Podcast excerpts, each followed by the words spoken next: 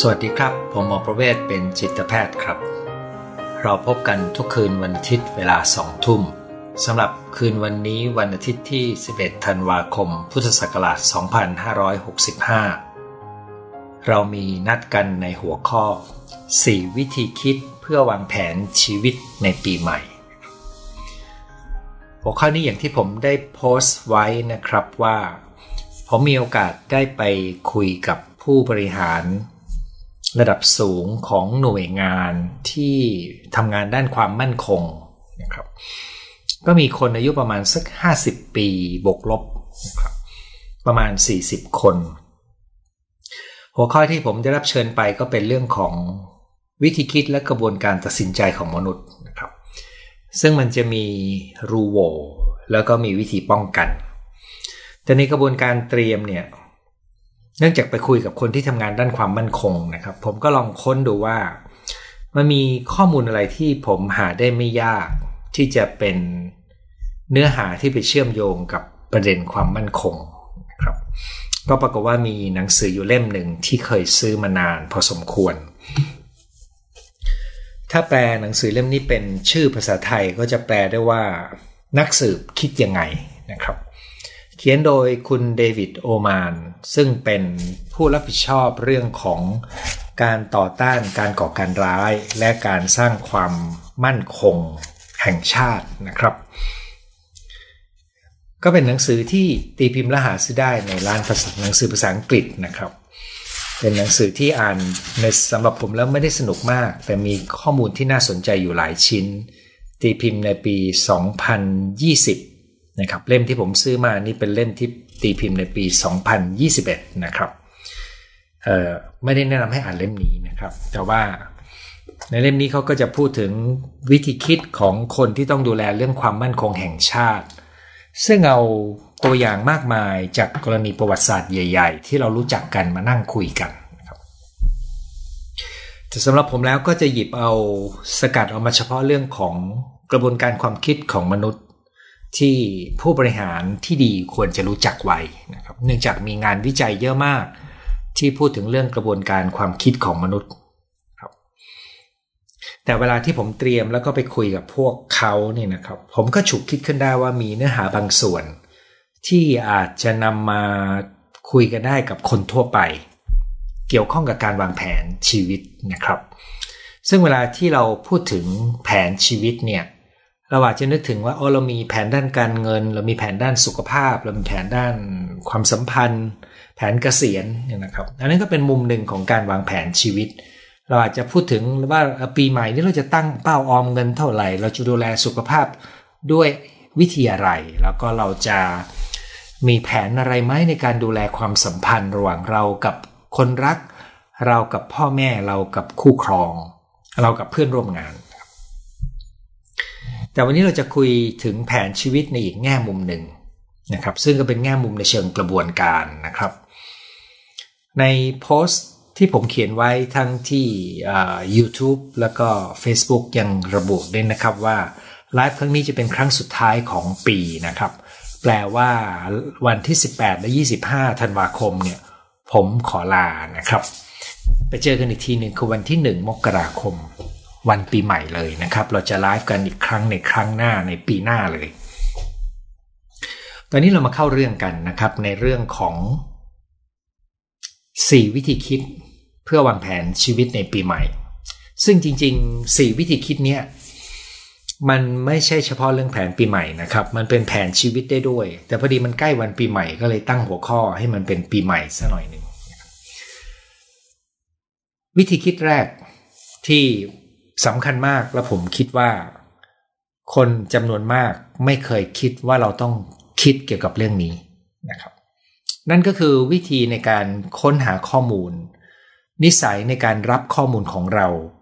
เราต้องวางแผนครับ เพราะว่าแผนที่ดีเนี่ย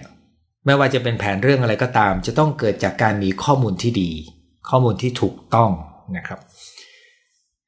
ผมจึงอยากจะชวนทุกคนทบทวนวิธีการรับรู้ข้อมูลในแต่ละวัน ว่าเรารับข้อมูลข่าวสาร ผ่านช่องทางไหน เรารับเนื้อหาประเภทไหนบ้างในทุกวันนี้นะครับ ซึ่งสมัยที่ผมจบมาใหม่ๆเนี่ยก็เคยอ่านหนังสือ แนะนำว่าให้อ่านหนังสือในเรื่องที่เกี่ยวข้องกับความก้าวหน้า ความรู้ใหม่ ๆ เทคโนโลยีที่เกี่ยวข้องกับวิชาชีพของตัวเอง เช่นผมเป็นแพทย์ เป็นจิตแพทย์ แล้วก็ทำงานการสาธารณสุข ผมก็ต้องตามความรู้ในเรื่องนั้นขณะเดียวกันก็ควรจะต้องมีความรู้ที่เป็นเหมือนความรู้รอบตัวนะครับความรู้เรื่องการเงินส่วนบุคคลนะครับ ซึ่งผมเพิ่งมารู้แล้วค้นคว้าในช่วงปีอายุ 30 กว่านะครับ ความรู้เรื่องการตลาด ความรู้เรื่องสถานการณ์ความเปลี่ยนไปของทั่วโลก นั้นเป็นสมัยก่อน ที่เราจะรู้ว่าเราต้องอ่านต้องค้นคว้าอะไรเป็นประจำนะครับนั้นวารสารเราก็จะมีวารสารทางการแพทย์นะครับ เราอ่านหนังสือพิมพ์นะครับ นั่นเป็นสมัยที่ยังไม่มีดิจิตอลนะครับแต่ในปัจจุบันเนี่ยมันมีข้อมูลดิจิตอลเกิดขึ้น มันจะเปลี่ยนแปลงรูปแบบการรับรู้ข้อมูลผ่านสื่อต่างๆ ของมนุษย์เราไปมาก ที่สำคัญนะครับ ข้อมูลดิจิตอลปัจจุบันเนี่ยมันมีอัลกอริทึมนะครับที่คอยคัดเลือกข่าวสารมาป้อนให้เราดู โดยที่เราแทบจะไม่ต้องคิดค้นหาโดยตรง หรือถ้าเราจะค้นก็ค้นได้ง่าย ๆ เพียงปลายนิ้วนะครับ มันมีความสำคัญยังไงครับ เวลาที่เราตระหนักว่ามันมีอัลกอริทึมบางอย่างของโซเชียลมีเดียที่คอยป้อนข้อมูลให้เราดูนะครับ วิธีการทำงานของอัลกอริทึมก็คือ ถ้าเราสนใจดูเรื่องอะไรเนี่ยมันจะป้อนเรื่องนั้นให้เราดูเรื่อยๆ ซึ่งก็ดีใช่ไหมครับ แต่ข้อเสียก็คือว่าคุณก็จะได้ข้อมูลในมุมนั้นในเรื่องนั้น ซึ่งถ้าไม่ระวังเนี่ยการรับรู้ข้อมูลของเราก็จะแคบ มันไม่ได้เป็นข้อมูลในเชิงกว้างนะครับ การอยู่ในโลกยุคปัจจุบันและมีวิธีค้นข้อมูลให้เป็น จึงเป็นเรื่องสำคัญ และต้องรู้ได้ว่า เรา ควรจะต้องรู้อะไรนะครับ และเราจะหาข้อมูลความรู้เหล่านั้น ผ่านช่องทางไหนที่น่าเชื่อถือนะครับ ผมเคยคุยกับลูกนะครับเขาก็ รับข่าวสารทาง Twitter ซึ่งมีข่าวหลอกเยอะมาก เขาดูของที่จะซื้อผ่าน Instagram นะครับ แล้วก็ดูรีวิวของคน แล้วก็ตัดสินใจนะครับ นี่อยู่ในกลุ่มวัยรุ่นนะครับ แล้วพวกเราทุกคนล่ะครับ คนที่ดูรายการของผมเนี่ยอายุ3 4 0ปี4 50ปีเป็นส่วนใหญ่นะครับ ท่านก็อยู่ในจุดที่การงานยุ่งวุ่นวาย มีอำนาจทางการบริหารสูงขึ้น ก้าวหน้าขึ้น หรือเป็นผู้เชี่ยวชาญที่รู้ลึกขึ้น แล้วเวลาที่เราไปดูอย่างอื่น ก็มักจะเป็นการดูเพื่อความบันเทิงใช่ไหมครับ แต่ในการวางแผนชีวิตที่ดีทั้งในระยะสั้นระยะยาวเนี่ยเราจำเป็นต้องมีข้อมูลความรู้อื่น ๆ ประกอบ เช่นความรู้ใหม่ที่กำลังเกิดขึ้นแนวโน้มใหญ่ ๆ ที่กำลังเป็นไปนะครับ สิ่งเหล่านี้ล้วนแล้วแต่เป็นสิ่งที่เราต้องทบทวนว่าเรากำลังรับความรู้และข้อมูลเนี่ยเรากำลังเสพสื่อเนี่ยด้วยวิธีอะไร แล้วเราจะทำยังไงให้เราได้ข้อมูลสำคัญสำคัญดี ๆ มาป้อนเข้าไปเป็นอาหารสมองให้เป็นประจำนะครับ ซึ่งปัจจุบันถ้าเราใช้ให้เป็นเราสามารถค้นข้อมูลดีๆ ได้ง่ายมากนะครับ ผมเจอผู้เชี่ยวชาญให้ความรู้ทาง YouTube ในระดับที่สมัยก่อนผมไม่มีทางที่จะหาฟัง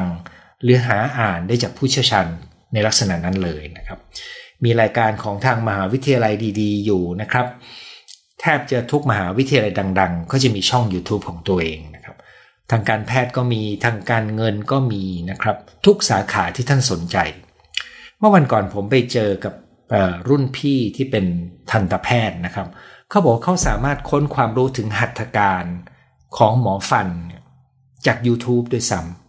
ำเนื่องจากเขาจบมานานนะครับ 60 กว่า ความรู้ใหม่ๆ เขาก็ไม่มีโดยตรง แต่เขาสามารถเรียนรู้วิธีการใช้เทคโนโลยีใหม่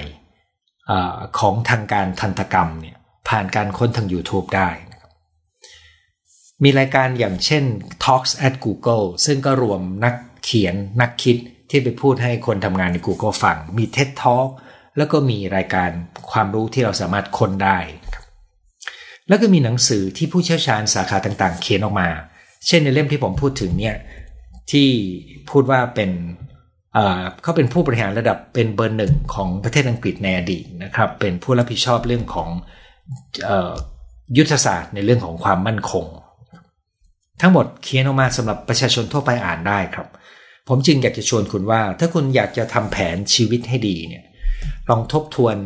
วิธีหรือนิสัยในการรับข้อมูลของคุณนะครับ แล้วลองดูว่าคุณกำลังถูกป้อนด้วยอัลกอริทึมที่คนอื่นเลือกให้คุณ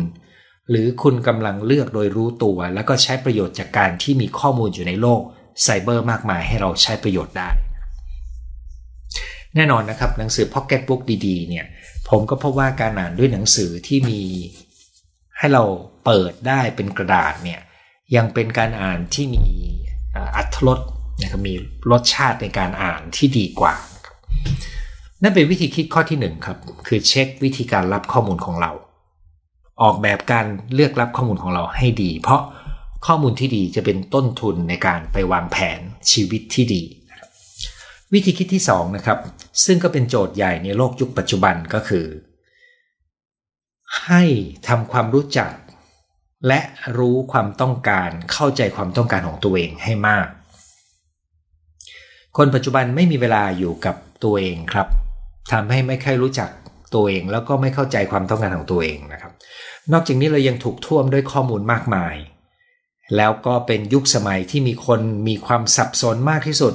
มีความโดดเดี่ยวและเหงามากที่สุด แล้วก็โรคซึมเศร้ากำลังเพิ่มปริมาณ ปกคลุมโลกใบนี้นะครับ ทั้งหมดนี้เป็นตัวบอกสภาพถึงการที่คนกำลังแปลกแยกจากตัวเอง และการแปลกแยกจากตัวเองนี้นี่นะครับ รวมถึงการมีสื่อโซเชียลมีเดียที่แสดงช่วงเวลาดีๆ ของชีวิตคนอื่น เรายิ่งรู้สึกแย่กับตัวเอง ยิ่งคอยคิดเปรียบเทียบคนโน้นคนนี้ สิ่งเหล่านี้มันเป็นตัวดึงเราให้ออกจาก ความตระหนักรู้ในตัวเองนะครับดังนั้นเราจะไปอยากได้สิ่งที่เราไม่จำเป็นต้องมีนะครับ เพนเพราะว่าคนส่วนใหญ่เขามีกัน แล้วมันก็ทำให้ชีวิตเราบิดเบี้ยวเพราะเราโมแต่ไปวิ่งตามคนอื่นนั้นแผนชีวิตที่ดีจะเกิดขึ้นได้จากการที่เรารู้จักตัวเองให้ดีนะครับ แต่ถ้าคุณรู้สึกว่าคุณยังไม่มีวิธีในการรู้จักตัวเองให้ดีเนี่ย ปีหน้าก็เป็นโอกาสที่ดีครับ ที่คุณจะจัด ทำแผนเพื่อคุณจะได้รู้จักตัวเอง และเข้าใจความต้องการของตัวเองให้ดีขึ้น การเข้าใจความต้องการของตัวเองนี้เนี่ยมันมีความสำคัญครับ และเราสามารถทำได้ด้วยการสังเกตสภาวะอารมณ์ และความรู้สึกของเราให้เป็นประจำเพราะว่าความรู้สึกชอบไม่ชอบ ความรู้สึกเป็นสุขเป็นทุกข์การได้เรียนรู้รู้สึกในแต่ละสถานการณ์รวมไปจนถึงกับอารมณ์ในแต่ละขณะเนี่ย มันช่วยบอกเราได้ครับว่าจริง ๆ แล้วเราต้องการอะไรนะครับ เช่น ถ้าคุณรู้สึกไม่เป็นสุขอยู่ในที่ทำงาน ไม่มีความสุขในที่ทำงานทั้งนั้นที่คุณมีรายได้สูงทั้งนี้ที่คุณมีการไต่เต้าด้วยดีเนี่ยคุณต้องตั้งคำถามกับตัวเองด้วยความรู้สึกนั้นแล้วว่า เอ้ย ความรู้สึกที่เราไม่มีความสุขนี่มันบอกอะไรเกี่ยวกับ เกี่ยวกับตัวเรา เกี่ยวกับความต้องการของเรานะครับ ซึ่งเรานำข้อมูลเหล่านี้เอามาใช้เป็นส่วนหนึ่งในการตั้งเป้าหมายชีวิตครับ เพราะ เป้าหมายชีวิตก็คือสิ่งที่เราต้องการไปให้ถึง เพื่อตอบความต้องการของเรา แต่ถ้าเรายังไม่เข้าใจว่าเราต้องการอะไร ด้วยซ้ำเราจะตั้งเป้าหมายที่ดีได้ยังไงนะครับ ถ้าคุณไปดูเป้าหมายของคนส่วนใหญ่ในทุกวันนี้นะครับเขาตั้งเป้าหมายทางการเงินครับเขาตั้งเป้าหมายด้วยสิ่งของที่เขาอยากได้นะครับ ซึ่งถ้าพูดตรงๆก็คือล้วนแล้วแต่ไม่ใช่แหล่งที่สำคัญที่สุดของชีวิต เพราะเรารู้ดีว่าเงินเป็นแหล่งปัจจัยความสุขในเบื้องต้น แต่ไม่ใช่เป็นปัจจัยความสุขที่สำคัญในเมื่อเรามีปัจจัยสี่พร้อมแล้วนะครับ การทำความเข้าใจตัวเองรู้จักตัวเอง จึงเป็นสิ่งที่เราต้องมีกระบวนการ เป็นการให้ความสำคัญ และถ้าคุณยังรู้สึกว่าคุณยังไม่ค่อยรู้จักตัวเองดี ไม่ค่อยเข้าใจความต้องการตัวเองดีนะครับ ปีหน้าก็เป็นโอกาสที่ดีครับ ที่คุณจะจัดทำแผน พื่อคุณจะได้รู้จักตัวเองมากขึ้น กิจกรรมอะไรที่ทำให้เรารู้จักตัวเองมากขึ้น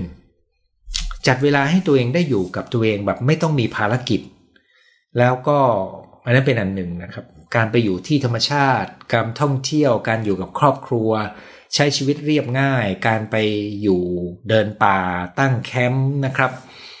อันนั้นเป็นชุดหนึ่งละ อีกชุดหนึ่งก็คือการหมั่นสังเกตความรู้สึกนึกคิดของตัวเองในแต่ละขณะ ซึ่ง ถ้ายังไม่คุ้นว่ามันคืออะไร ก็ต้องไปทำความเข้าใจหาความรู้ก่อน ในข้อแรก แล้วจึงเอาความเข้าใจนั้นมาสังเกตตัวเองนะครับ ด้วยกระบวนการนี้ก็จะทำให้เรารู้จักและเข้าใจตัวเองมากขึ้น ซึ่งก็จะทำให้เราสามารถตั้งเป้าหมายชีวิตได้ดีขึ้น นั่นคือสองสองข้อแรกนะครับ มาฟังดูข้อ3นะครับ แผนชีวิตเนี่ย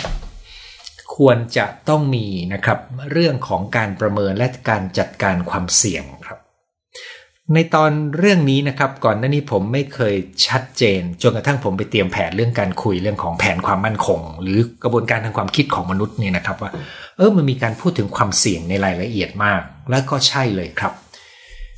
ในการทำแผนของเรื่องต่างๆ ในหน่วยงานเราก็ต้องวางแผนบริหารความเสี่ยงใช่ไหมครับ แต่คนส่วนใหญ่ในชีวิตส่วนตัวเขาไม่เคยได้วางแผนบริหารความเสี่ยงของชีวิตตัวเขาดังนั้นในข้อ 3 ผมจึงอยากจะชวนว่า ถ้าคุณจะทำแผนชีวิตในปีใหม่ หรือในรอบกี่ปีก็ตาม ลองดูว่า คุณพอจะประเมินได้ไหมว่าชีวิตของคุณที่กำลังจะเดินไปข้างหน้า ภายในปีหน้าหรือ 3 ปีข้างหน้าเนี่ยมันมีโอกาสที่จะเกิดปัญหาอะไรบ้าง มันมีความเสี่ยงอะไรที่จะสร้างปัญหาให้กับเรา ยกตัวอย่างนะครับ ในภาพใหญ่เรารู้ดีว่าเศรษฐกิจโลกปีหน้าน่าจะถดถอยตกต่ำ นะครับเรารู้ดีว่าเศรษฐกิจปีหน้าของไทยน่าจะดีกว่าค่าเฉลี่ยของทั่วโลก อันนี้เป็นข่าวคราวนะครับ แต่ถ้าเราลงมารายละเอียดของตัวเรา มันก็มีความเสี่ยงอยู่ 2 ประเภท แบ่งแบบง่าย ๆนะครับประเภทแรกก็คือความเสี่ยงที่เราควบคุมว่ามันจะเกิดไม่เกิดไม่ได้ คือมันมันเป็นของมันเพราะปัจจัยมันใหญ่นะครับ เช่น โลกร้อนทำให้ อากาศเปลี่ยนแปลงวิปริตนะครับ เราเริ่มเห็นทั่วโลกเยอะแยะ ประเทศไทยได้รับผลกระทบเอ่อแต่จริง ๆ ก็ยังไม่ได้มากเท่ากับหลายโซนนะครับ ภัยจากสงคราม ซึ่งมีสงครามที่ชัดๆ ตอนนี้จุดหนึ่งที่เป็นที่สนใจก็จะเป็นเรื่องของรัสเซียกับยูเครน มันก็จะส่งผลกระทบถึงเราได้ ความเสี่ยงที่เกิดจากวิกฤตพลังงาน เงินเฟ้อ สิ่งเหล่านี้เป็นความเสี่ยงที่เราเไม่สามารถทำอะไรกับมันได้โดยตรง ควบคุมไม่ได้ครับ แต่ยังต้องประเมินและบริหารความเสี่ยง ก็คือเรามีแผนการจัดการและดูแลมัน เราจะจัดการอะไรได้บ้าง สิ่งที่เราจะจัดการได้ก็คือ เราต้องมีแผนในการลดผลกระทบถ้าเรื่องต่างๆเกิดขึ้น เช่นถ้า โรคระบาดเกิดขึ้นอีกครั้งหนึ่งนะครับ ซึ่งมีความเสี่ยงนะครับหรือถ้าธุรกิจที่เราทำงานอยู่มีความเสี่ยง ที่จะเกิดปัญหาขึ้นในรอบหลายปีข้างหน้านี้ สิ่งนี้ก็เป็นความเสี่ยงที่เราควบคุมไม่ได้โดยตรง เราก็ต้องวางแผนกระทบว่า ถ้ามันเกิดขึ้นจริง เราจะทำอะไรได้บ้าง อันนี้คือเราป้องกันไม่ให้มันเกิดไม่ได้ แต่เราวางแผนว่าถ้ามันเกิดขึ้นแล้วเราจะทำอะไรได้ ความเสี่ยงจำนวนหนึ่งที่เราควบคุมไม่ได้โดยตรงและใกล้ตัวเข้ามา ก็อาจจะเป็นเรื่องของความเจ็บป่วยของญาติผู้ใหญ่ เราอาจจะควบคุมไม่ได้โดยตรงร้อยเปอร์เซนแต่มันก้ากึ่งมีบางอย่างที่เราทำได้ คุณก็ลองดูนะครับว่าคุณทำอะไรได้บ้าง เช่น ถ้าคุณมีผู้สูงอายุอยู่ในบ้านเขามีความเสี่ยงที่จะเจ็บป่วยเขามีความเสี่ยงที่จะมีอุบัติเหตุในบ้านนะครับ คราวนี้คุณจะป้องกันอุบัติเหตุในบ้านได้ยังไง ก็คือ นั่นก็เป็นเหตุที่เราต้องมีบ้านสำหรับผู้สูงอายุ สามารถทำให้อยู่ในชั้นเดียวกันได้ไหมนะครับ ซึ่งถ้าบ้านคุณไม่มีความพร้อมเหมือนอย่างที่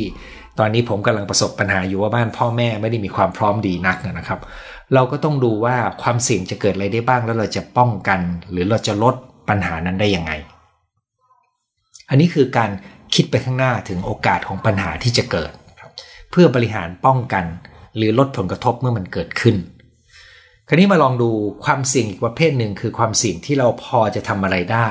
นะครับหรือทำอะไรได้ค่อนข้างมาก อาจจะเป็นความเสี่ยงเรื่องของการที่เราจะเป็นหนี้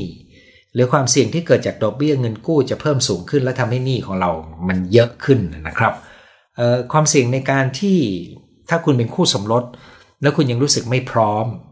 คุณก็อาจจะต้องคิดถึงความเสี่ยงในการตั้งครรภ์โดยไม่ตั้งใจนะครับ ความเสี่ยงในการเจ็บป่วย หรือว่าติดเชื้อแม้ว่าโควิด ตอนนี้มันอาจจะน่ากลัวน้อยลง แต่มันก็กำลังจะระบาดนะครับ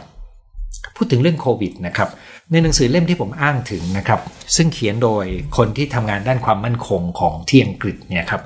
เเขาได้เขียนไว้ด้วยซ้ำครับว่าในปี 2015เนี่ยที่ประเทศอังกฤษได้มีการประเมินว่าจะเกิดโรคระบาดของไวรัสมีโอกาสเสี่ยงสูงมากที่จะเกิดขึ้น นั่นคือประมาณ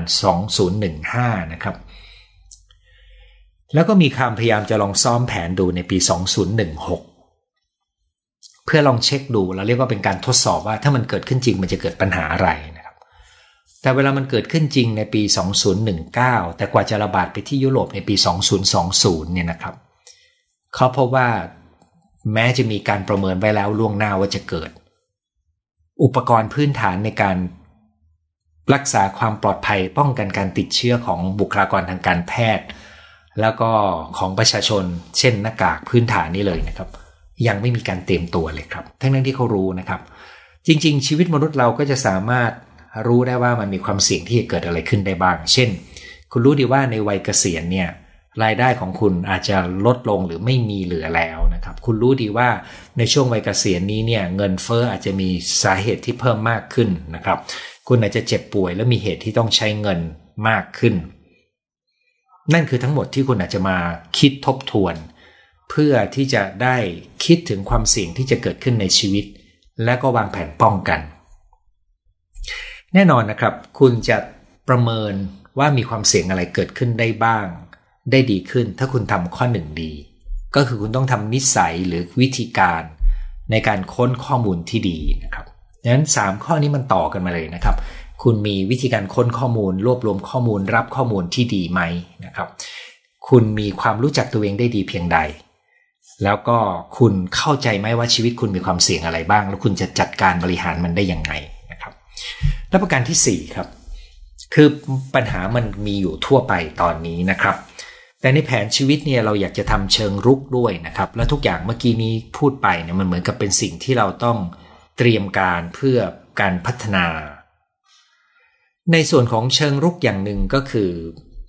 เวลาเรามีข้อมูลเยอะๆเนี่ยส่วนใหญ่มันจะเป็นข้อมูลว่าจะเกิดปัญหาอะไรได้บ้างนะครับ เพราะมันวิเคราะห์ได้ง่ายนะแต่ในแผนชีวิตของเราเนี่ยผมอยากจะชวนวิธีคิดข้อที่ 4 ก็คือ ในทุกๆความเสี่ยงในทุกๆปัญหาที่อาจจะเกิดขึ้นในโลกใบนี้ในประเทศไทยในธุรกิจที่คุณทำใน หน่วยงานที่คุณทำงานอยู่หรือในชีวิตของคุณนี่นะครับ ทุกปัญหาเป็นโอกาสทางธุรกิจ เป็นโอกาสในการสร้างรายได้เสมอนะครับดังนั้นเวลาที่คุณรับข้อมูลได้ดีในวิธีคิดที่หนึ่งคุณเริ่มเห็นภาพแล้วนะครับ โลกใบนี้กำลังเป็นไปยังไง มันจะกำลังเกิดอะไรขึ้น งานของเราธุรกิจหรืออุตสาหกรรมที่เราทำงานอยู่กำลังเกิดการเปลี่ยนแปลงอะไรนะครับ มีอะไรที่กำลังจะ disrupt นะครับเปลี่ยนแปลงแบบฉับพลันได้บ้างนะครับ มันเห็นอยู่ทั่วไปบนรอบตัวเราเลยเนี่ยนะครับ ทั้งหมดนี้มันมีตรงไหนที่เป็นโอกาส หรือเป็นทางเดินสำหรับเราได้บ้างในปีหน้าที่จะลองทดสอบดู หรือจะเป็นทิศทางใหญ่ที่เราจะเลือกเดินใหม่ในตอนนั้นนะครับ ขออนุญาตยกตัวอย่างนะครับก็คือ ตั้งแต่ คุณแม่ของผมป่วย แล้วก็ตอนนี้ออกจาก ICU แล้วเนี่ยนะครับ แล้วก็คุณพ่อก็อาวุโสอายุมากนะครับ ผมจำเป็นที่จะต้องคอยหาอุปกรณ์และวิธีการรวมทั้งบริการที่จะดูแลผู้สูงอายุสองคน ซึ่งผู้สูงอายุสองคนเนี่ยมีลูกหกคนนะครับ คือพี่น้องผมมีรวมกันหกคน เราใช้ทรัพยากร เราใช้ เทคโนโลยีต่างๆนะครับในการดูแล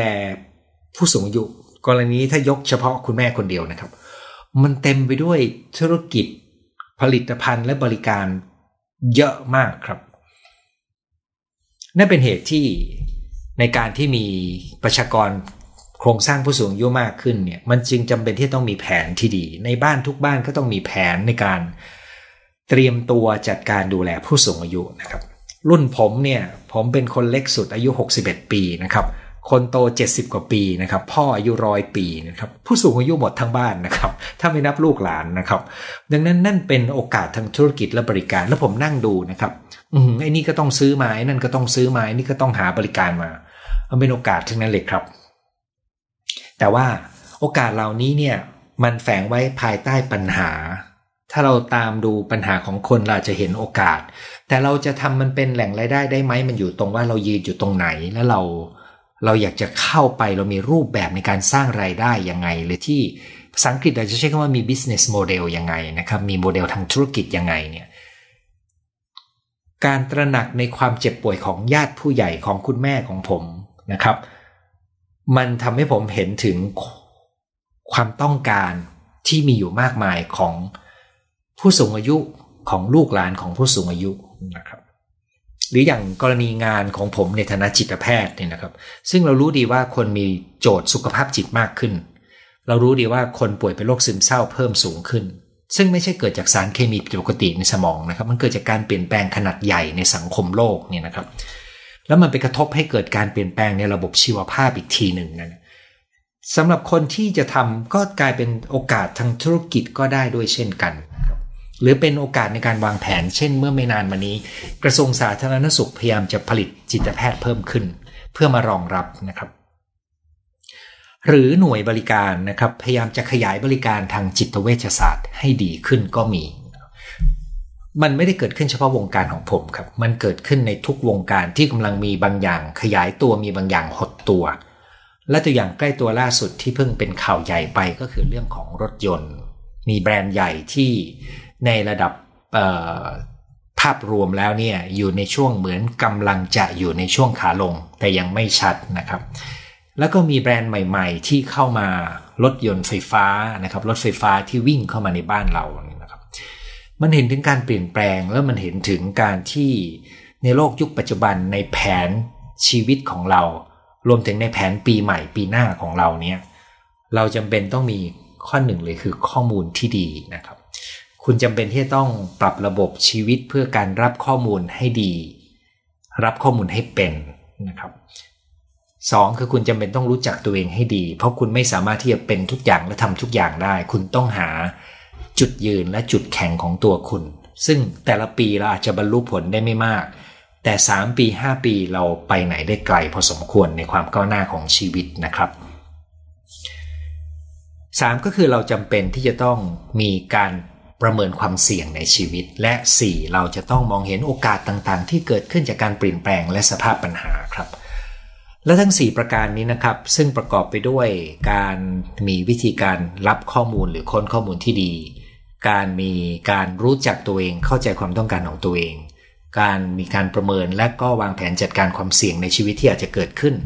และการมองเห็นโอกาสที่เกิดขึ้นตลอดเวลาว่าตัวที่เรายืนอยู่จุดที่เรายืนอยู่ จะไปใช้ประโยชน์อะไรกับโอกาสที่กำลังปรากฏขึ้นบ้างเนี่ยสี่ตัวนี้นะครับจะทำให้คุณมองเห็นวิธีการวางแผนชีวิตในปีใหม่ ซึ่งอาจจะหมายถึงการเปลี่ยนงาน การออกจากงาน การเปลี่ยนถิ่นที่อยู่อาศัยนะครับทั้งหมดนี้เนี่ยมันเริ่มต้นจากการทำสี่ข้อนี้ให้ดี ซึ่งสี่ข้อนี้ที่ดีคุณก็จะไปค่อยทำในเรื่องแผนการเงินแผนสุขภาพแผนชีวิตวัยเกษียณเนี่ยนะครับ ผลอย่างที่ผมบอกนะครับ นั่นเป็นเรื่องประเด็นในชีวิต การเงินสุขภาพความสัมพันธ์ แต่ 4 ข้อนี้เป็นเรื่องกระบวนการในการดำเนินชีวิต เพื่อไปทำแผนชีวิตให้ดี นี่คือทั้งหมดที่ผมเตรียมมาในการพูดคุยคือวันนี้ครับ 4 วิธีคิดเพื่อวางแผนชีวิตในปีใหม่หวังว่าจะช่วย เปิดประเด็นให้คุณได้มีโอกาส เห็นความเป็นไปได้ ที่คุณจะสามารถใช้ประโยชน์ จากข้อมูลที่ดีที่มีอยู่ในโลกยุคปัจจุบันกับการเข้าใจชีวิตของตัวคุณ เข้าใจความต้องการของคุณให้ดีนะครับตอนนี้ผมจะมาดูข้อความที่ส่งมาทักนะครับ ที่จริงผมดูไปรอบหนึ่งแล้วนะครับ วันนี้มีโอกาสนั่งดูก่อนเริ่มต้นนะครับ ซึ่งส่วนใหญ่เนี่ยจะเป็นการมาบอกว่ารอฟังและสวัสดีปีใหม่นะครับ ปีใหม่อะไรก็ยังเหมือนเดิมทำงานเดิม เพื่อนร่วมงานที่ดีก็ดีที่แย่ก็แย่เหมือนเดิม สิ่งหล่อเลี้ยงชีวิตคือการเห็นการเติบโตของลูก ยังคิดว่าถ้าเขาโตไปมีชีวิตของตัวเองแล้วคงเคว้งหน้าดู อันนี้ก็คือความเสี่ยงที่จะเกิดขึ้น ซึ่งอาจจะเกิดขึ้นในอีกหลายปีข้างหน้าคำถามก็คือคุณจะบริหารความเสี่ยงในเรื่องนี้ยังไง ในวันที่ลูกเติบโต แล้วก็บินออกนอกบ้าน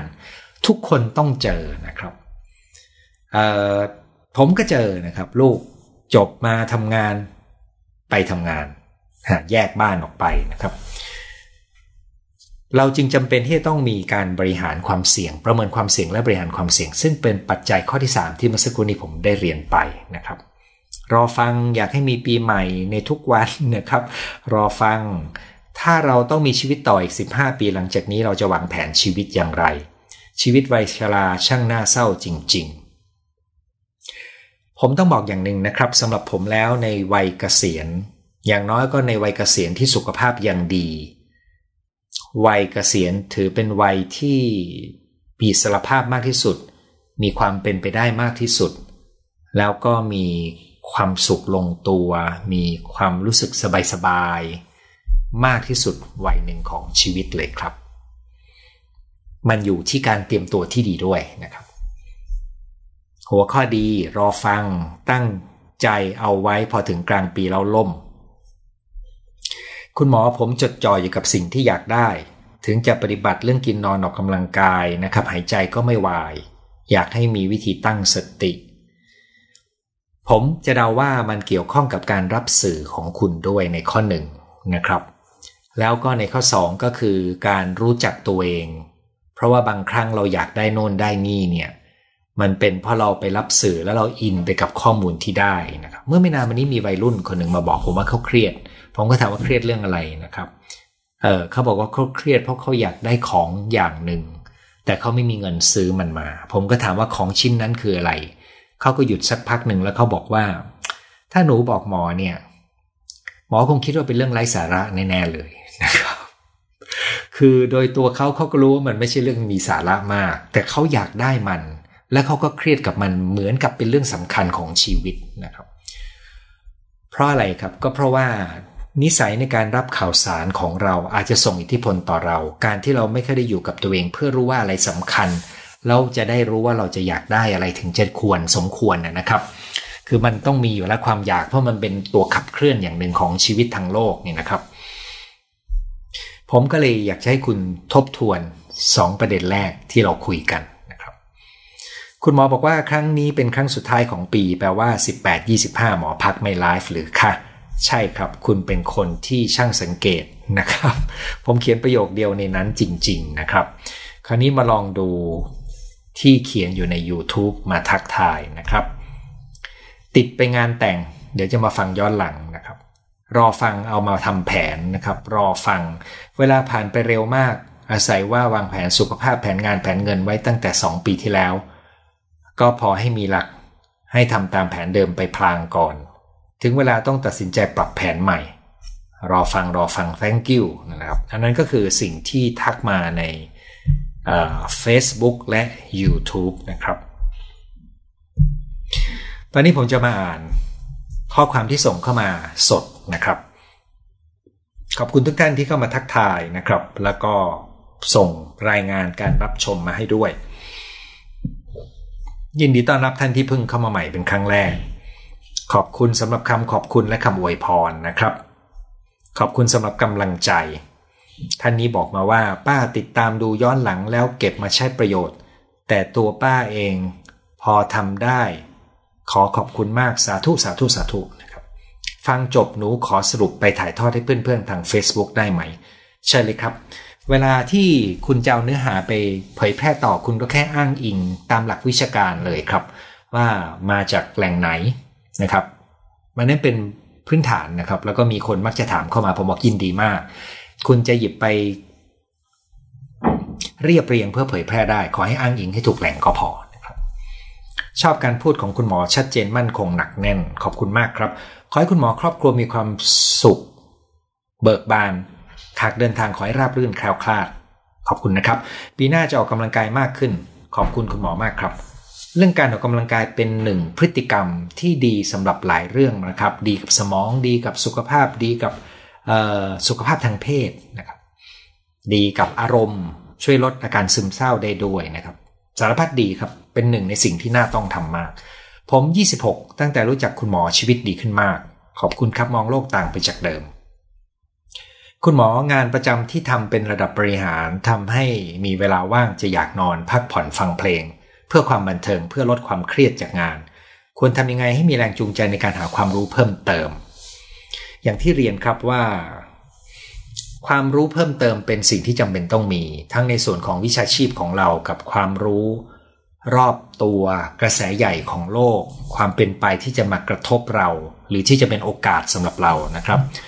คราวนี้ถ้าคุณรู้สึกเหนื่อยเนี่ยมันอาจจะเป็นโจทย์ในเชิงของการบริหารพลังงานของคุณในการทำงานนะครับ มันอาจจะเป็นโจทย์ในการบริหารชีวิตส่วนตัวของคุณ ที่ทำให้คุณพลังงานไม่เหลือมากพอ แล้วก็มันอาจจะเป็นวิธีการในการจัดการความเครียดของคุณ ที่ทำให้คุณยังต้องอาศัยความบันเทิงเพื่อผ่อนคลาย โดยไม่เหลือพลังงานไปใช้ในการพัฒนาตัวเอง นะครับ พวกนี้มันบางทีมันเหมือนกับเป็นวงวังวนงูกินหางก็คือว่า พอคุณไม่ได้พัฒนาตัวเอง คุณก็จัดการความเครียดไม่เก่งพอจัดการความเครียดไม่เก่ง คุณก็หมดแรงพอหมดแรง คุณก็ไม่มีแรงไปพัฒนาตัวเองหาความรู้นะครับดังนั้นแบบนี้เนี่ยมันจะต้องมีเราเรียกว่ามีวิธีการในการฝ่าวงล้อมนะครับฝ่าวงล้อมยังไง คุณก็อาจจะเริ่มต้นจากการฝึกจัดการความเครียดให้เก่งขึ้น ปรับระบบชีวิตบางอย่างที่จะช่วยคุณจัดการความเครียดให้ดีขึ้น หรือมีวิธีจัดการความเครียดในที่ทำงานให้เก่งขึ้นนะครับ ตรงนี้มันจะกระจายไปอยู่ในไลฟ์ของผมหลายตอนเหมือนกัน หนึ่งในนั้นที่ดีที่สุดก็คือการออกกำลังกายครับ เพราะจะทำให้คุณมีพลังมากขึ้น คุณลองทำดูสักเดือนหนึ่งนะครับ คุณจะพบการเปลี่ยนแปลงได้ ดูสดครั้งแรก ดู YouTube เก่าเนื้อหาทันสมัยเสมอ ดูแล้วขอบคุณคุณหมอที่ทำให้ผมและภรรยามีความสุขมากขึ้น ขอให้คุณหมอเจอแต่สิ่งดีๆ มีความสุขความเจริญขอบคุณครับ มีกำลังใจและพลังการดูแลลูก ทุกครั้งที่ได้ยินเสียงอาจารย์ ขอบคุณที่มอบพลังที่มีคุณค่า ยินดีมากครับจากสวีเดนกราบขอบพระคุณ ปีหน้าหน้าร้อนนี้ ปีหน้าหน้าร้อนนี้ยังจะมีโรคระบาดกลับมาใหม่อีกไหมเอออย่างที่บอกนะครับ มีการทำนายล่วงหน้าว่าจะมีการระบาดของโคโรนาไวรัสไว้นานแล้วหลายปี บิลเกตส์เคยพยายามจะเตือนให้ประเทศต่างๆ ช่วยจัดระบบการดูแลการระบาดของโรค เพราะโคโรนาไวรัสเนี่ยเป็นจุดที่เขารู้ว่าน่าจะเกิดการระบาดครับณวันนี้นะครับ หลังจากที่มีโควิด -19 ระบาดแล้ว ถ้าผมจำไม่ผิดผมอ่านเจอบทข้อเขียนอะไรสักอย่างหนึ่งที่พูดถึงความเสี่ยงที่จะมีการระบาดยังไม่ได้จบไปเนี่ย ดังนั้น ประเด็นนี้เนี่ยนะครับ เวลาที่คุณอ่านคุณจะเจอคำคำหนึ่งก็คือ เรารู้ว่ามันจะเกิดขึ้น แน่ๆ แต่เราไม่รู้ว่ามันจะเกิดขึ้นเมื่อไหร่นะครับดังนั้นการเตรียมระบบป้องกันนะครับ แต่เนิ่นๆว่าทันทีที่ระบาดเราจะควบคุมมันให้อยู่ในวงได้ยังไง หรือเมื่อเมื่อมันระบาดแล้วเราจะป้องกันตัวได้ยังไง ถ้าเป็นประชาชนทั่วไปก็คือเราจะป้องกันตัวได้ยังไง ยังไงก็ต้องมีครับดังนั้นในทัศนะผมนะครับให้คิดไว้เลยว่ามันมีโอกาสเกิดขึ้น แล้วให้ใช้ชีวิตเหมือนกับว่าคุณสามารถที่จะป้องกันตัวเองได้ และทันทีที่มีข่าวมาคุณยกระดับ ความการป้องกันของคุณให้สูงขึ้นได้ ขออนุญาตขยายความเช่น ทุกวันนี้นะครับรวมถึงก่อนหน้านี้ที่โควิดเริ่มคลายตัวลงนะครับ ผมจะล้างมือมากกว่าสมัยก่อนมีโควิดนะครับทั้งนั้ที่ผมแต่ปกติผมก็ล้างมือมากเลยนะครับ เป็นหมอก็ติดนิสัยความสะอาด แต่ว่าในช่วงที่มีโควิดเนี่ยการล้างมือเนี่ยจะล้างด้วยความใส่ใจมากขึ้น เวลาไปข้างนอกก็จะล้างมือด้วยสบู่ทุกครั้ง วันละหลายครั้ง หน้ากากนี่นะครับ ใส่ทุกที่ ในร้านอาหารถ้ามีผู้คน ที่จะต้องเปิดหน้ากากออกมาทานเนี่ยผมจะเลี่ยงร้านอาหารหรือที่ทานอาหารที่มีผู้คนมาก อาทิตย์ที่ผ่านมาผมบรรยายไปเป็นวิทยากรให้เนี่ยนะครับ ซึ่งเป็นโรงแรมเกรดดีนะครับ ถ้าเป็นสมัยก่อนผมก็จะถือโอกาสทานข้าวเที่ยงเพราะเขาเชิญทานข้าวเที่ยงด้วยนะครับ ก็จะไปกินอาหารอร่อยว่างั้นเถอะนะครับ แต่ผมเลือกที่จะไม่ไม่อยู่ทานอาหารร่วมกันกับเขา เพราะว่า จังหวะที่มีความเสี่ยงกับการแพร่ระบาดก็คือ ตอนที่เราถอดหน้ากากออกแล้วก็ทานข้าวร่วมกันกับคน ซึ่งคนที่ผมไปเจอเป็นผู้บริหารระดับสูงที่ทำงานเจอผู้คนมากมายนะครับว่าเป็นแหล่งความเสี่ยงที่สูงสุดแหล่งหนึ่งที่ผมจะเจอได้ประจำเดือนเลยเนี่ยนะครับนั้นผมก็ขอบคุณผู้จัดแล้วก็ไม่ได้ไปเข้าร่วมทานข้าวกับเขานะครับนั้นด้วยด้วยวิธีคิดตัวนี้นะครับ ผมคิดว่าผมจะทำอย่างนี้ไปเรื่อยๆอีกนาน แม้ว่าโควิดจะคลายตัวลงนะครับ จนกว่าจะมีข้อมูลมากไปกว่านี้นะครับ ที่เหลือผมจะพยายามเลี่ยง หรือถ้าคุณไปนั่งอยู่ในที่สาธารณะ แล้วก็มีผู้คนมากขึ้นเนี่ย ถ้าคุณเป็นไปได้คุณอาจจะดูว่าคุณจะขยับไหม คุณจะเลี่ยงจากที่ที่มีผู้คนพลุกพล่านไหมนะครับหน้ากากการล้างมือเนี่ยช่วยได้มากครับดังนั้นคุณทำต่อได้เลยนะครับ แล้วก็จะได้ไม่ต้องกังวลว่าจะมาหรือไม่มา มันมาแน่ครับ เพียงแต่ว่ามาแล้วมันจะหนักเหมือนงวดนี้ไหมนะครับ เพราะนี่มันรอบร้อยปีนะครับ และจะมาเมื่อไหร่นั่นแหละครับ ที่เราไม่รู้ แต่ผมมีความเชื่อว่าถ้ามันมาภายในไม่กี่ปีเนี่ย การป้องกันและปรับตัวจะเร็วขึ้น เพราะครั้งนี้ที่มันระบาดใหญ่ได้ก็เพราะว่ามันมีความไม่คิดว่ามันจะใหญ่ขนาดนี้ แฝงอยู่ในนั้นนะครับ ซึ่งก็คือการ ไม่ได้วางแผนบริหารความเสี่ยงที่ดีพอนะครับ ยุโรปอเมริกาก็ไม่คิดว่ามันจะระบาดไปถึง เพราะเขาดูจากข้อมูลโคโรนาไวรัสตัวเก่ามันไม่เคยไปถึงนะครับ ผลก็คือมันไปถึงน่ากลัวกว่าของบ้านเราซะอีกนะครับ คุณหมอมีวิธีวางแผนการเลือกสายอาชีพไหมคะ ตอนนี้แค่รู้ว่าไม่ชอบอะไร แต่ไม่แน่ใจว่าชอบอะไรเออผมใช้การเลือกจากประสบการณ์ที่ได้ไปอยู่ คือการแพทย์ตอนเรียนหมอเนี่ย มันต้องผ่านทุกสาขา และเนื่องจากผมทำงานกิจกรรมด้วยนะครับหมายถึงว่ามีงานกิจกรรมนักศึกษาที่ไม่ได้อยู่ในหลักสูตรการเรียน ซึ่งเป็นพื้นที่การเรียนรู้ตัวเองที่ดีมากนะครับ มันทำให้ตอนที่จบปี 5 ซึ่งเป็นปีที่ได้ผ่านทุกทุกสาขาเฉพาะทางแล้ว คือต้องเราเรียกว่าไปผ่านตามแผนกต่างๆ เพื่อฝึกทุกวิชาให้พอรู้นะครับ ก็มานั่งทบทวนครับว่า อืม จบไปแล้วจะทำไงดี เพราะมีเวลาเรียนปีสุดท้ายตอนปี6ก็ ก็ทำช็อตลิสต์ครับ แล้วก็ดูหลายปัจจัยมาก ดูแนวโน้มใหญ่ในอนาคต ดูความชอบไม่ชอบดูว่าไหนเราไปแล้วจะไม่รุ่งนะครับเเช่นผมรู้ว่าผมอดนอนไม่ได้ไม่มีความสุขในชีวิตนะครับ ผมตัดสาขาการแพทย์จำนวนออกไป ผมรู้ว่าทักษะทางมือไม่ดี ผมตัดสาขาทางการแพทย์ที่เกี่ยวข้องกับสัญญกรรม และการมีหัตถการออกไปนะครับ แล้วก็เหลืออยู่ 3-4 สาขาขออนุญาตไม่ลงรายละเอียด แต่สุดท้ายก็มาลงที่จิตเวชศาสตร์ เพราะว่าผมบอกเพื่อนว่าเราผมคิดว่าในอีก 20 ปีข้างหน้างานจิตเวชศาสตร์จะเป็นเรื่องใหญ่นะครับซึ่งก็ถ้าเปรียบเทียบเป็นการแทงหวยก็มาเงินแทงถูกนะครับแต่นั่นก็เกิดจากการพยายามจะมองเพื่อค้นหาตัวเองครับดังนั้นถ้าคุณอยากจะหาตัวเองเนี่ยคุณจำเป็นต้องมีประสบการณ์ด้วย คุณจำเป็นต้องรู้ภาพใหญ่ด้วย โดยเฉพาะถ้าเป็นเรื่องสายอาชีพนะครับ ต้องรู้แนวโน้มใหญ่ แล้วก็ต้องรู้ด้วยว่าในประเทศไทยเนี่ยประเทศไทยได้วางตำแหน่งในเชิงยุทธศาสตร์ชาติ ให้ความสำคัญกับเรื่องอะไร ก็แปลว่าจะมีกลไกภาครัฐขับเคลื่อนในเรื่องนั้น ซึ่งถ้าคุณเลือกถูกมันก็จะเหมือนมีกระแสลมช่วยพัดคุณ ให้มันวิ่งไปได้ง่ายขึ้นนะครับ สาขาของผมไม่ได้มีอะไรสนับสนุนมาก เหมือนนโยบายภาครัฐในปัจจุบันนะครับ แต่ก็เรียกว่า การเลือกครั้งนั้นเมื่อมองกลับไปก็ถือว่าเป็นการตัดสินใจที่ดีสำหรับคนอายุ 24 ปีนะครับ คุณหมอไม่ค่อยแคร์ยอดไลฟ์ยอดติดตามพวกนี้หรือเปล่าครับ เวลาทำ YouTube ผมอยากทำแต่อยากทำแบบมีความสุข แต่ก็แคร์เออจริง ๆ ตอนทำไม่ได้ตั้งใจและไม่สนใจมาก แต่แน่นอนถ้ามีคนดูเยอะมีคนชมเยอะก็ดีใจนะครับ แน่นอนครับ สวัสดีค่ะ ชีวิตหลังเกษียณ2 ปี เล่นหุ้นจึงเกิดความเสี่ยงความเครียด ยังควบคุมสติอารมณ์ไม่ได้ร้อยเปอร์เซ็นต์รอฟังคำแนะนำคือการเล่นหุ้นเนี่ยเป็นสิ่งที่หลายคนเลือกที่จะเป็นอาชีพสำรองตอนเกษียณนะครับ มันขึ้นอยู่กับว่าเราตั้งเป้าว่าเราต้องมีไรายได้แค่ไหน เพราะว่าการเล่นหุ้นเต็มเป็นเป็นงานหลักแหล่งได้ได้หลักเนี่ย อืม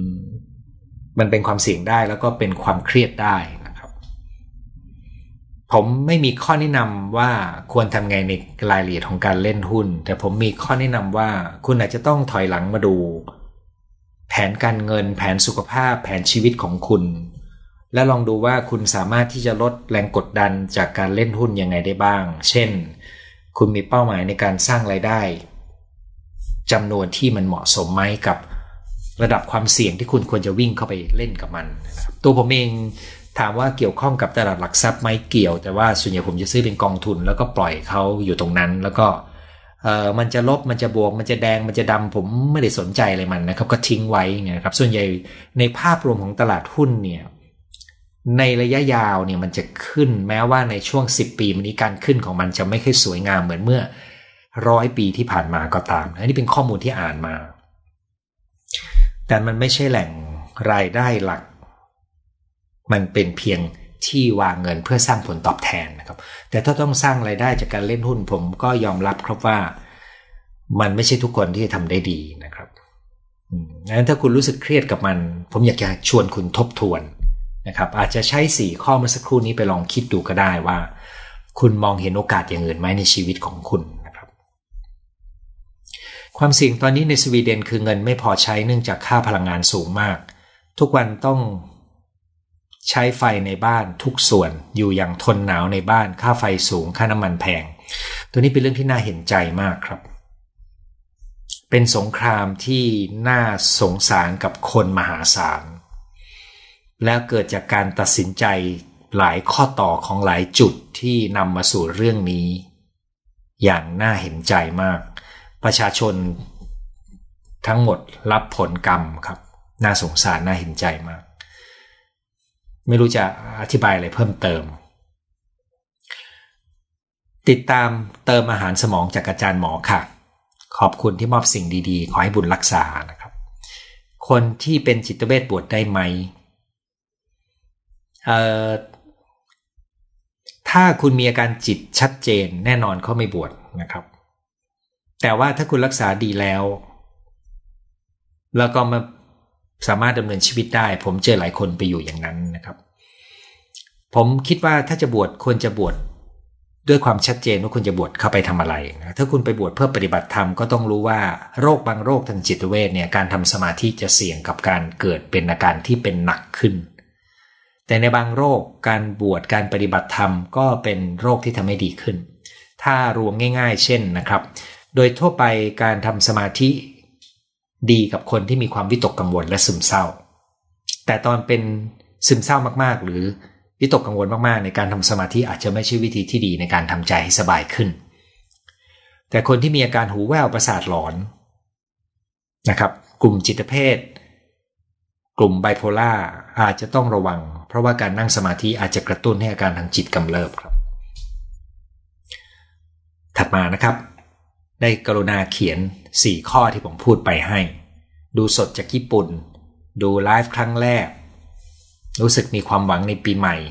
มีความไม่สบายใจว่าสวในไทยจะถูกหลอกให้ลงทุนในส่วนต่างๆ ในความเห็นของอาจารย์ ถ้าสวที่มีความพร้อมยังจำเป็นต้องลงทุนการเงินหรือไม่ ปีนี้สวคงจะเจ็บหนักกันมาก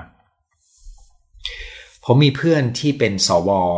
ไม่ได้อยู่ในวงการเดียวกันนะครับ เป็นเพื่อนรู้จักกันสมัยที่ผมทำงาน อายุมากกว่าผมประมาณสักสามปีมีโรคประจำตัวที่เกี่ยวข้องกับสมองที่ไม่ได้รุนแรงมาก ถูกหลอกเอาเงินที่เขาเก็บมาตลอดชีวิต เกือบจะหมดตัวนะครับ ซึ่งกระบวนการหลอกลวงนี้มีอยู่ในทุกรูปแบบ แล้วเขาจะรู้ว่าจุดอ่อนของแต่ละคนเขาจะคุยนะครับ ก็มีทั้งเรื่องการเงิน มีทั้งเรื่องความสัมพันธ์ความเหงานะครับ ดังนั้นถ้าถามว่ามีโอกาสไหมมีครับ แล้วก็ในเมืองไทยก็มีสวที่ถูกหลอกเยอะประจำ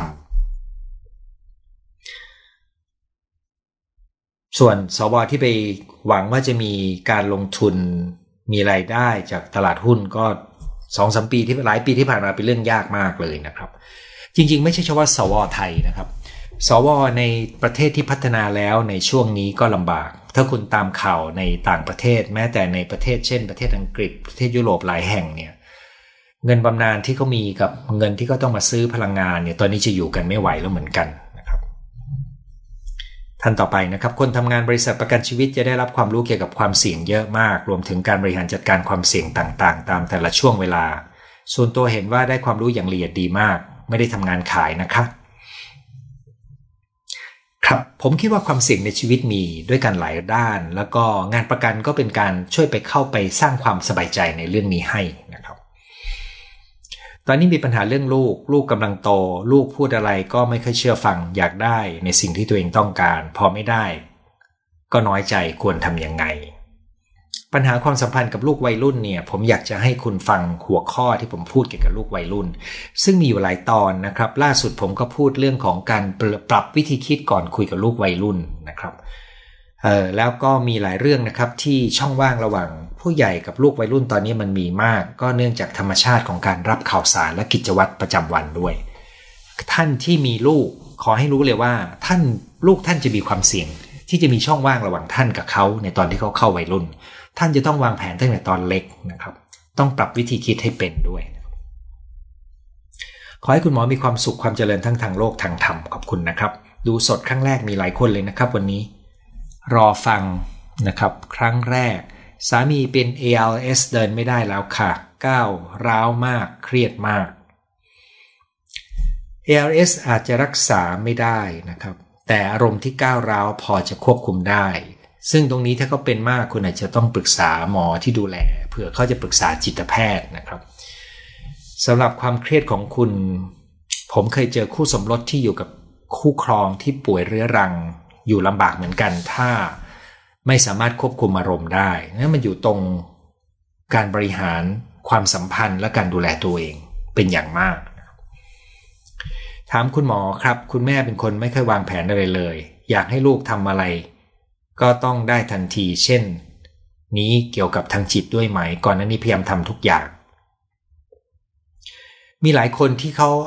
คิดแล้วก็เขาคิดว่าจะให้ทำเลย เอาแต่ใจนะครับ แล้วก็คุ้นกับการให้ลูกทำเหมือนสั่ง ถ้าคุณเคยพยายามมาก่อน แล้วคุณรู้สึกว่ามันไม่เวิร์กคุณอาจจะเรียนรู้ที่จะ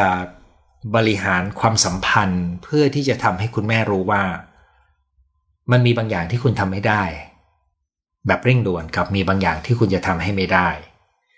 เพราะคุณทำไม่ได้นะครับ แล้วการเวลาและวิธีการของคุณจะอาจจะช่วยให้เขาเข้าใจและยอมรับ แต่อย่าอย่าใช้การพูดอธิบาย บางทีเขาฟังแต่ไม่ได้ยิน คุณต้องใช้การกระทำและความนิ่งของเราจะช่วยให้มีน้ำหนักมากขึ้น ช่วงหลังพยายามเข้าใจ แต่บางครั้งก็ไม่ไหว นิ่งเงียบ พอไม่ทำก็จะบอกจะตัดแม่ตัดลูก คุณพ่อเป็นคนสอนว่าทำอะไรควรวางแผน ครับ ผมตระหนักเลยครับว่า ถ้าคุณพยายามจะเป็นลูกที่ดี การมีคุณแม่ที่เรียกร้องเช่นนี้จะยากพอสมควรสำหรับคุณครับ แต่ผมก็พบเสมอว่ามักจะเปลี่ยนคุณแม่แบบนี้ยาก คุณจำเป็นที่จะจะต้องตระหนักว่าคุณเปลี่ยนเขายาก คุณจำเป็นที่ต้องปรับตัวเอง แล้วก็มั่นคงขึ้นมา ถ้าคุณพบว่าคุณปรับเข้ายากและคุณมีความกดดันมาก คุณอาจจะมีปมบางอย่างจากความสัมพันธ์ระหว่างคุณกับแม่ของเดิม ซึ่งต้องการการดูแลนะครับ ประเด็นการบริหารความเสี่ยงน่าจะสร้างสมดุล ในการบริหารความเสี่ยง กับการจัดการความวิตกกังวล ใช่เลยครับ สิ่งที่จะเกิดขึ้นเนี่ยเขาจะทำยังไง ก็คือว่าคุณรู้ว่าจะมีปัญหา เช่น พ่อแม่จะต้องเจ็บป่วย แต่ถ้าคุณไปคิดถึงแต่ปัญหานั้น คุณก็จะกังวลและไม่มีความสุขนะครับ แต่คำว่าบริหารความเสี่ยงคืออย่างนี้ครับ คุณคาดการว่าจะมีปัญหาบางอย่าง คุณแปลงความกังวลใจ จากการคาดการว่าจะมีปัญหาให้กลายเป็นแผนการลงมือทำและคุณเตรียมการให้ดีเท่าที่ได้ ที่เหลือความกังวลใจไม่ได้มีประโยชน์อะไรนะครับ ถ้าคุณฝึกจิตและใช้สามารถควบคุมความคิดนึกและอารมณ์ได้ดีขึ้น คุณโฟกัสไปที่การกระทำเพื่อบริหารความเสี่ยงเตรียมการไว้ คุณไม่จำเป็นต้องกังวลมากครับ แต่พูดแค่นี้นะครับ อาจจะหมายถึงการฝึกตัวเองในการจัดการความนึกคิด พอสมควร แต่หนึ่งในหลักการจัดการความกังวลที่ดีก็คือ แปลงความกังวลให้กลายเป็นการกระทำเพื่อจัดการหรือป้องกันปัญหาที่ทำให้คุณกังวลอย่าจัดการความกังวลด้วยการคิดวนนะครับ เพราะการคิดวนจะทำให้กังวลมากขึ้น แต่คนส่วนใหญ่ไม่รู้ครับ ไปคิดวนโดยหวังว่าจะเราจะคิดได้ดีขึ้นมีอะไรได้ดีขึ้น ไม่มีครับ การคิดวนไม่เคยได้เพิ่มผลอะไรเกิดขึ้นใหม่เลย แปลงมันเป็นการลงมือทำทำอะไรได้ทำที่เหลือ นั่งดู รอคอยนะครับ หาความสุข มีเป้าหมายอื่นคู่กันไปนะครู้สึกดีทุกครั้งที่ได้ฟัง ปกติไม่ค่อยได้ฟังเรื่องแบบนี้ พอฟังไปความรู้เยอะมาก ได้เปิดมุมมองอีกด้านยินดีนะครับ ปีหน้ามีแผนอยากทำหลายอย่าง แต่ต้องใช้เวลาและความอดทน ยาว 1-2 ปี หากโฟกัสอย่างใดอย่างหนึ่งก่อน กลัวว่าจะเสียเวลา ผลลัพธ์ไม่สำเร็จต้องเริ่มทำสิ่งใหม่ต่อไป มีวิธีตัดสินใจเลือกเป้าหมายไหม ถ้าคุณหมายถึงการกระทำสำคัญสำคัญนะครับ มันมีการกระทำบางอย่าง ซึ่งถ้าคุณทำได้ดีมันจะเกิดผลดีๆ หลายอย่าง เช่น อย่างที่ผมพูดถึงว่าการออกกำลังกาย ถ้าคุณทำได้ดีมันส่งผลหลายอย่างที่ดีมาก แต่แล้วก็ถ้าคุณอยากได้ผลลัพธ์อย่างหนึ่ง มักจะต้องประกอบไปด้วยพฤติกรรมหลายอย่างนะครับ เช่นสมมุติว่าคุณอยากจะป้องกันสมองเสื่อม เพราะสมองเสื่อมเป็นความเสี่ยงอย่างหนึ่ง การจะป้องกันสมองเสื่อมได้ก็จะมีประกอบไปด้วยหลายอย่างมาก คุณจะกินอาหารอะไรก็เสี่ยงกับสมองเสื่อม หรือไม่เสี่ยงลดความเสี่ยงลง มีผล อาหารสุขภาพลดความเสี่ยงสมองเสื่อม ออกกำลังกายก็ลดความเสี่ยงสมองเสื่อม การเรียนรู้ การมีสังคม การหลีกเลี่ยงฝุ่น PM 2.5 การระวังหลอดเลือดในร่างกายอย่าให้มันเสื่อมนะครับ พวกนี้ล้วนแล้วแต่มีผลในการป้องกันสมองเสื่อม ดังนั้นหนึ่งโรคจะป้องกันได้ด้วยการกระทำหลายอย่าง และบางการกระทำหนึ่งการกระทำก็ป้องกันโรคได้หลายโรค ด้วยความเข้าใจแบบนี้นะครับ คุณจึงจำเป็นที่ในกรณีสุขภาพนะครับ คุณจึงจำเป็นที่จะต้องเข้าใจความสัมพันธ์ของมัน และเลือกจุดที่จะกระทบได้หลายอย่างนะครับพูดง่ายเราเลือกลงทำในสิ่งที่จะส่งผลหลากหลายที่คุ้มค่ามากขึ้น ติดตามคุณหมอทุกวันอาทิตย์มีประโยชน์มาก เรียนรู้ ดิฉันป่วยเป็นโรคลืมเขาอยู่ ตอนนี้ใช้ชีวิตอยู่ที่นอร์เวย์ป่วยเป็นโรคลืม ผมเข้าใจว่าซึมเศร้านะครับ ซึมเศร้าโอเคครับ ผมพูดเรื่องนี้อยู่หลายครั้งเหมือนกัน แล้วก็มีมีคอร์สออนไลน์เรื่องนี้อยู่ด้วย ดูได้ที่เว็บไซต์นะครับ แล้วก็มีโปรแกรมสอนที่เกี่ยวข้องกับปมที่อาจจะเป็นสาเหตุของโรคซึมเศร้า ขอบคุณคุณหมอมากสำหรับคลิปคุณหมอแชร์บน YouTube หนูตามฟัง ปีนี้สิ่งหนึ่งที่จะรีวิว คือรู้สึกโชคดีที่ได้อยู่ช่อง YouTube คุณหมอรู้จักนะครับ ถ้าไม่ได้ความรู้และนำปฏิบัติยินดีเลยนะครับ ขอบคุณที่มอบสิ่งดีๆ มีคลิปไหนที่หมอเล่าเรื่องที่คุณหมอเจอเหตุการณ์ ที่ทำให้มีชีวิตเชื่อความชีวิตหลังความตายมาอยากไปฟัง อยากทราบอาหารการกินของคุณพ่อ ของคุณหมอหรือคุณหมอเอง อาหารที่ผมกินผมได้พูดไปเมื่อหลายครั้งเหมือนกันนะครับ ถ้าคุณตามไปเรื่อยคุณจะเจอในช่วงตอบคำถามนะครับ ในส่วนของชีวิตหลังความตายผมพูดแต่เรื่องงานวิจัย แต่ชีวิตส่วนตัวของผม ผมไม่ได้พูด เพราะรู้สึกว่ามันเป็นเรื่องส่วนตัวมาก ๆนะครับ ก็เลยไม่ได้พูดในที่สาธารณะ ไม่เคยพูดในที่สาธารณะ แต่เคยพูดในวงเล็ก ๆนะครับ วันนี้เป็นครั้งแรกมาดูทันไลฟ์นะครับ ยินดีเลยนะครับ ลูกชาย 17 เหมือนคิดถูกเป็นผิด คล้ายมิจฉาทิฏฐิ เช่น พ่อแม่ไม่มีบุญ เป็นหน้าที่ต้องเลี้ยงลูก หรือไม่เข้าใจความรักที่พ่อแม่มีให้ อยากปรึกษาจิตแพทย์ รบกวนช่วยแนะนำ อันนี้เป็นกระแสความคิดที่มีในวัยรุ่นปัจจุบันที่มีคนชูประเด็นว่าพ่อแม่เนี่ย มีลูกก็เพราะว่ามีเซ็กส์กันเองไม่ได้เกี่ยวข้องกับลูกเลย ลูกไม่ได้เลือกที่จะเกิดมา ดังนั้น พ่อแม่ทำให้ลูกเกิดมาลูก พ่อแม่ก็ต้องดูแลลูกให้ดี มันไม่ใช่สิ่งที่จะเป็นบุญคุณกัน มันเป็นสิ่งที่สมควรทำอันนี้คือวัยรุ่นกลุ่มหนึ่งเชื่อเช่นนี้นะครับ มันมีคนที่พยายามจะสร้าง กระแสความเชื่อเช่นนี้อยู่ในสื่อดังนั้น การที่ลูกของคุณมีความเชื่อเช่นนี้ มันก็เป็นตัวบอกว่าหนึ่ง เขามีความอ่อนไหวกับการรับข้อมูล แล้วไม่ได้รู้จักพิจารณาใคร่ครวญ 2. เขาอาจจะมีต้นทุนความสัมพันธ์ที่ไม่ดีกับคุณ สักเท่าไหร่ อันแรกก็คือเหมือนคิดไม่ค่อยเป็น อันที่สองคือเขาอาจจะมีต้นทุนความสัมพันธ์ที่ไม่ได้ดีนัก หรือ 3. คุณอาจจะไปเน้นย้ำเรื่องของการทำหน้าที่ของลูกและความกตัญญูมากไป ซึ่งเขาก็เลยต่อต้านครับ โดยหลักแล้วคนวัย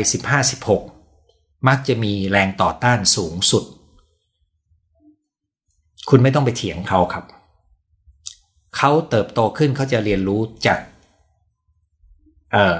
ประสบการณ์ตรงของเขา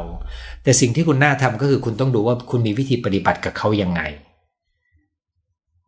ที่ทำให้เขารู้สึกว่ามันเป็นความรักที่ที่เกิดจากความเข้าใจที่ไม่ได้เป็นความคาดหวังและไปกดดันกัน ตัวนี้ไม่มีรายละเอียดเกี่ยวกับการเลี้ยงลูกวัยรุ่นเลย ส่วนการที่คุณบอกว่าอยากปรึกษาจิตแพทย์เนี่ย ผมจะเดาว่าลูกคุณจะไม่คิดว่าเขามีปัญหาอะไร แต่ถ้าคุณอยากไปพบ ตอนนี้จิตแพทย์มีทุกโรงพยาบาลทั้งรัฐและเอกชนที่มีขนาดใหญ่นะครับ ผม ผมจะเดาว่าลูกคุณจะไม่ยอมไป หรือถ้าคุณหลอกเข้าไปเขาก็จะโกรธคุณมาก แต่ถ้าคุณจะไปคุยกับจิตแพทย์ดูเพื่อขอปรึกษา ถ้าเป็นภาคเอกชนก็ไม่มีปัญหาอะไร แต่ถ้าเป็นภาครัฐเวลาในการคุยเพื่อทำความเข้าใจจะยากมาก เพราะว่าภาครัฐแค่รักษาคนที่ป่วยแล้วก็แทบจะไม่ทันแล้วครับ ผมให้ข้อมูลเท่านี้เพื่อให้คุณไปพิจารณาดูนะครับ ขอบคุณอาจารย์ติดตามตลอดนะครับ ฟังอย่างตั้งใจ บุญรักษาเป็น โพล่าก็ปฏิบัติธรรมมา 5 ปีขอคำแนะนำคือถ้าคุณปฏิบัติธรรมโดยไม่เน้นการทำสมาธิที่ตัดสิ่งเร้ารอบตัวนะครับ มันเป็นเรื่องที่ดีสำหรับคุณ แล้วก็เป็นกุศลขออนุโมทนานะครับ แต่พยายามอย่าไปทำสมาธิระดับลึกนะครับ ผมเคยไปปฏิบัติธรรมที่วัดที่ศาลแห่งหนึ่งนะครับ เมื่อประมาณสักไม่เกิน 10 ปีมานี้นะครับในวัดแห่งนั้นจะมีพระรูปหนึ่ง ซึ่งเมื่อเขารู้ว่าผมเป็นจิตแพทย์เข้ามาปรึกษา เข้ายามาให้ดูนะครับเขาพบว่าทุกๆ ครั้งที่เขานั่งสมาธิ ปฏิบัติแบบเข้มข้นเนี่ยอาการป่วยของเขาจะกำเริบ ซึ่งก็เป็นการค้นพบโดยธรรมชาติ เนื่องจากเวลานั่งสมาธิลึกๆสิ่งเร้ามันหายหมดมันเงียบสงัดนะครับ จิตที่มันอยู่บางทีมันมันฟุ้งขึ้นมาเนี่ยมันมันทำให้อาการหลอนมันเกิดขึ้นได้นะครับ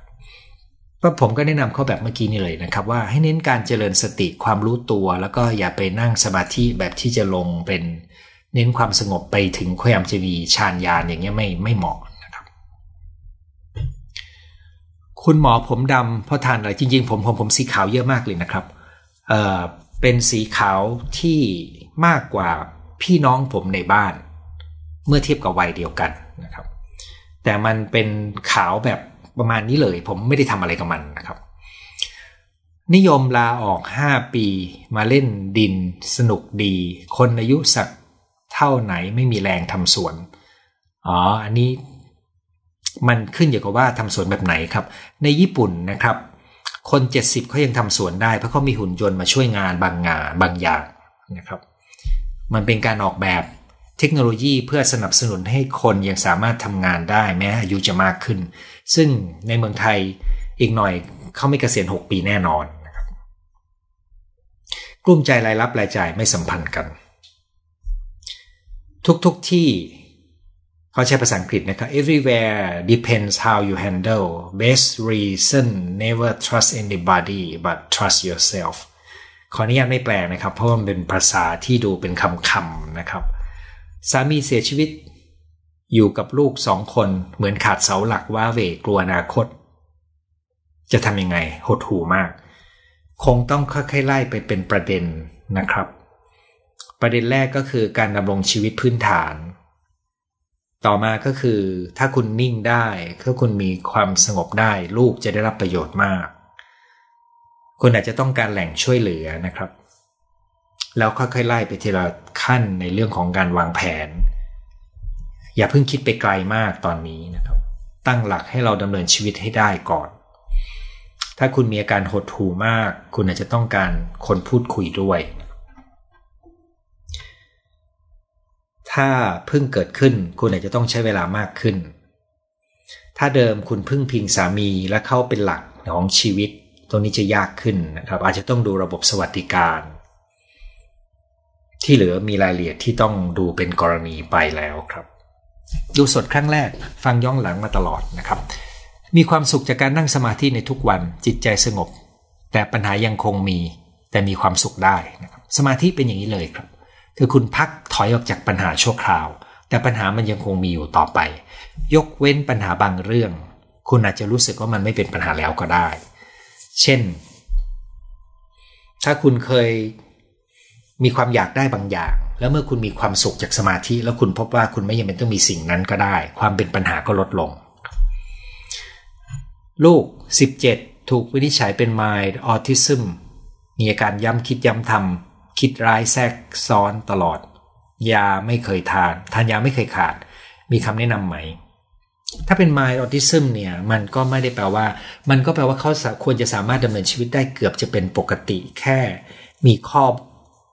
บกพร่องเรื่องอารมณ์และสังคมนะครับ กลุ่มนี้ส่วนใหญ่จะต้องรู้ว่ามันไม่ใช่เรื่องแค่การย้ำคิดย้ำทำหรือความความก้าวร้าวหรือพฤติกรรมอย่างเดียว แต่มันต้องทำให้เขามีที่ยืนมีสังคม ซึ่งกระบวนการตรงนี้เนี่ยเป็นเรื่องที่ยากพอสมควรนะครับ คุณต้องคุณคิดง่าย ๆเลยครับว่า คนอายุ 17 ควรจะมีอะไรแล้วลองให้เขามีพื้นที่นั้น มีเพื่อน มีเขาอาจจะเข้าเพื่อนไม่เก่ง ก็ต้องมีเพื่อนวงเล็กนะครับ อันนี้ขึ้นอยู่กับระดับความสามารถของเขา เพราะมันไม่ได้รักษาโรคนี้ด้วยยาครับ มันรักษาโรคนี้ด้วยการทำให้เขาเข้าสู่กระแสสังคมหลักได้ดีที่สุด ความหวังปีหน้าลูกที่ซึมเศร้าหวังว่าเขาจะเปิดใจรับคำแนะนำในการรักษาตัวเองนะครับ แล้วก็มีแนวทางพึ่งยาให้น้อยลง ชีวิตผมมีความสุขมากขึ้นเมื่อได้รับเมื่อได้มอบความรักและทำความดีกับผู้อื่น พยายามยอมรับความจริงในสิ่งที่เกิดขึ้น กับสิ่งที่ไม่เป็นอย่างใจ เพื่อลดปัญหากังวลทำงานเกี่ยวข้องกับกลุ่มเออร์บันพัวคนสูงอายุลำบากมากขึ้น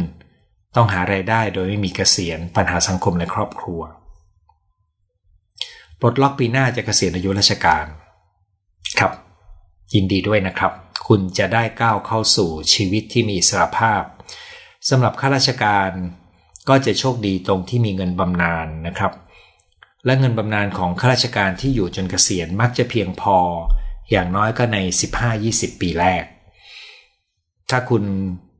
อยู่ในต่างจังหวัดค่าใช้จ่ายของคุณจะน้อยกว่าถ้าคุณอยู่ในเมือง ถ้าคุณมีแหล่งรายได้ต่อได้จะยิ่งดีมากเลยนะครับ แต่ควรเป็นไปด้วยความเพลิดเพลินมากกว่า ใช้แรงงานโดยความจำเป็นนะครับ ติดตามมานานชอบดูย้อนหลังปกติคิดมาก ฟังหมอแล้วสบายใจ จนกระทั่งปีที่แล้วหัวใจวาย ได้รับการรักษาตอนนี้ปลอดภัยแล้ว เป็นคนเย็นชาเฉยกับทุกเรื่องมาก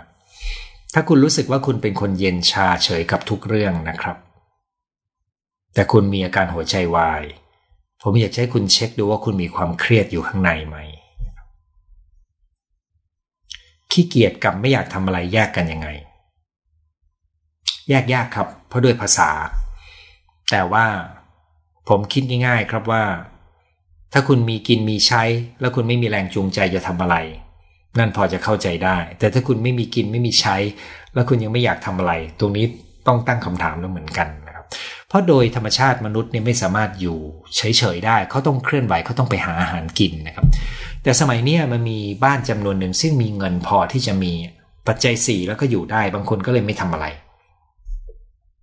นั้นมันจึงเป็นรายละเอียดที่เราต้องดูเป็นกรณีนะครับ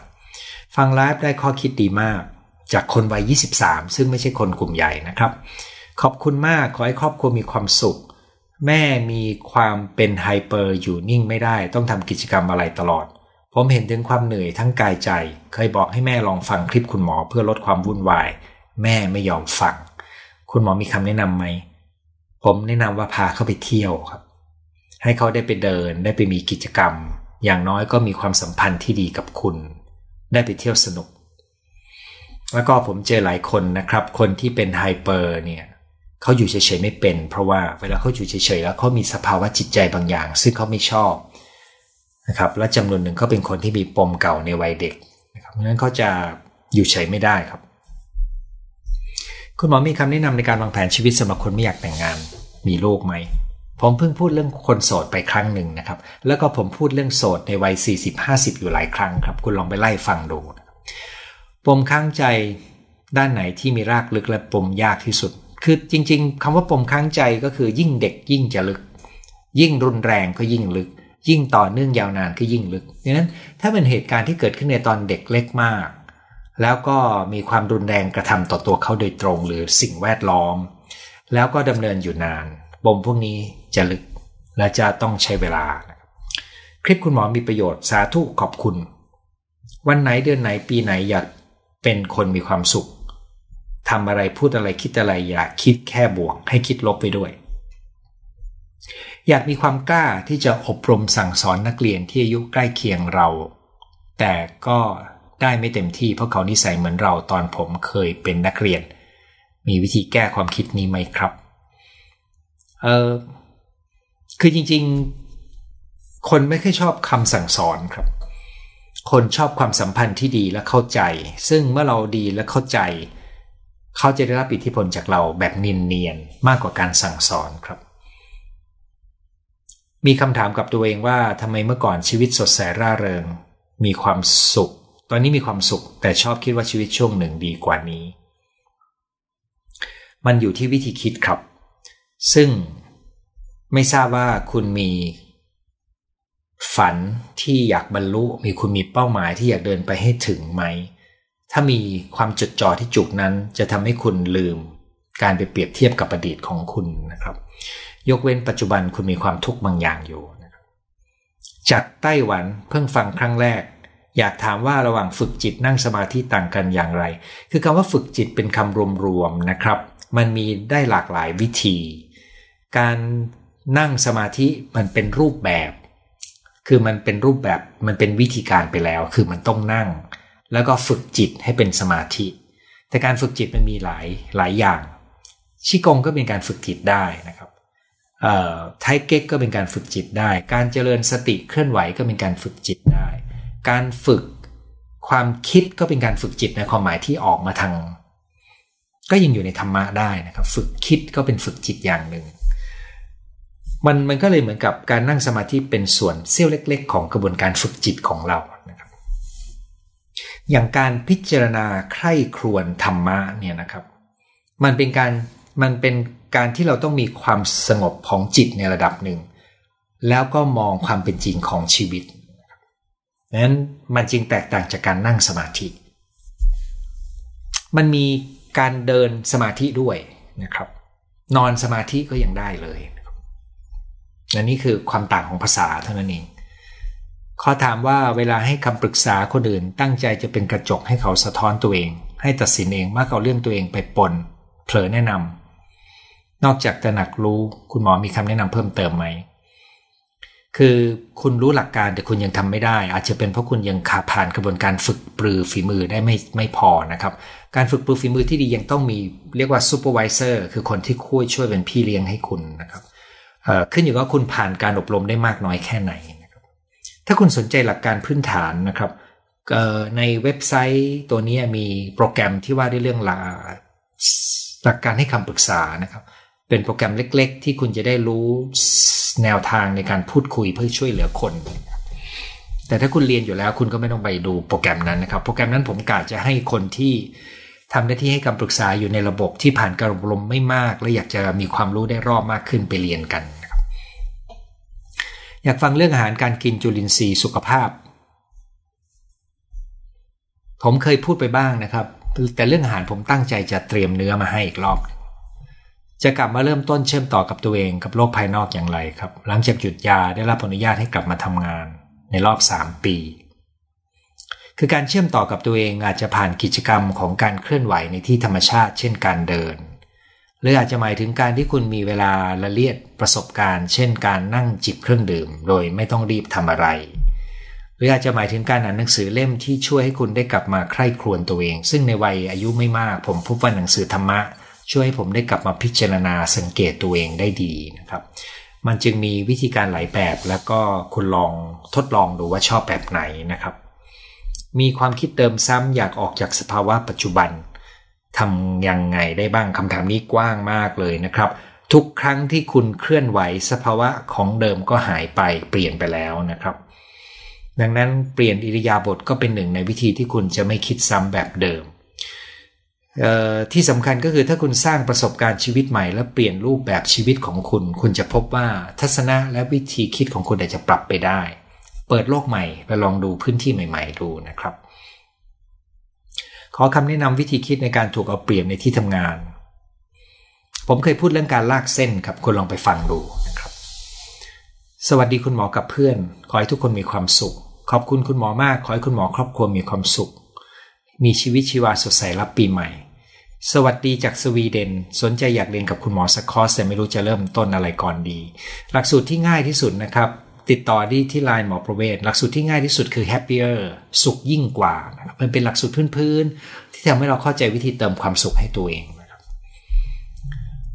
ขอบคุณคุณหมอมากได้ความรู้หลากหลาย ทั้งความรู้ทางจิตเวชการดำเนินชีวิต ช่วยแนะนำได้ครอบรบครอบคลุมรอบด้าน เป็นการสร้างบุญต่อผู้คนนะครับ ขอคุณพระศรีรัตนตรัยคุ้มครอง ให้คุณหมอและครอบครัวมีความสุข ขอบคุณนะครับ แล้วก็ขอแบ่งปันคำอวยพรนี้ให้กับทุกคนนะครับ ถ้าอดีตทำให้เจ็บและทรมานมีวิธีทำให้ลืมเร็วได้ไหมคุณหมอ เราไม่สามารถลืมความเจ็บปวดได้จนกว่าเราจะเยียวยาตัวเองครับ ซึ่งผมได้พูดไว้ในบางครั้งเหมือนกันว่า การที่เราไม่ลืมก็เป็นเพราะว่ามันเจ็บนะครับ คุณต้องเยียวยาตัวเองก่อน คุณถึงจะลืมได้ แต่ถ้าคุณยิ่งพยายามจะลืมมัน และสู้กับตัวเอง คุณจะยิ่งรู้สึกแย่กับตัวเองครับดังนั้นปีใหม่นี้คุณก็มีวิธีที่จะสามารถออกแบบได้ ท่านสุดท้ายถ้าคุณอยากจะลืมมัน คุณจำเป็นว่าปีใหม่คุณจะเรียนรู้วิธีการกลับมาเยียวยาใส่ใจและเมตตาตัวเอง จนความเจ็บปวดหายไปคุณจะลืมมันได้เอง คือมันไม่ได้ลืมครับ แต่คุณจะรู้สึกกับความทรงจำนั้น เปลี่ยนไปจากเดิม ซึ่งผมเคยพูดเป็นไลฟ์อยู่ครั้งหนึ่งเลยนะครับ ดังนั้นก็ลองไปลองฟังดูนะครับ นี่คือทั้งหมดที่เราจะคุยกันในครั้งสุดท้ายของปีนี้นะครับ 4 วิธีคิดเพื่อวางแผนชีวิตในปีใหม่ สัปดาห์หน้าเราไม่เจอกันนะครับ สัปดาห์ถัดไปเราก็ไม่เจอกัน วันที่ 1 มกราคมวันอาทิตย์เวลา 2 ทุ่ม เราจะกลับมาเจอกันอีกครั้งหนึ่งนะครับสำหรับวันนี้ สวัสดีทุกท่านนะครับ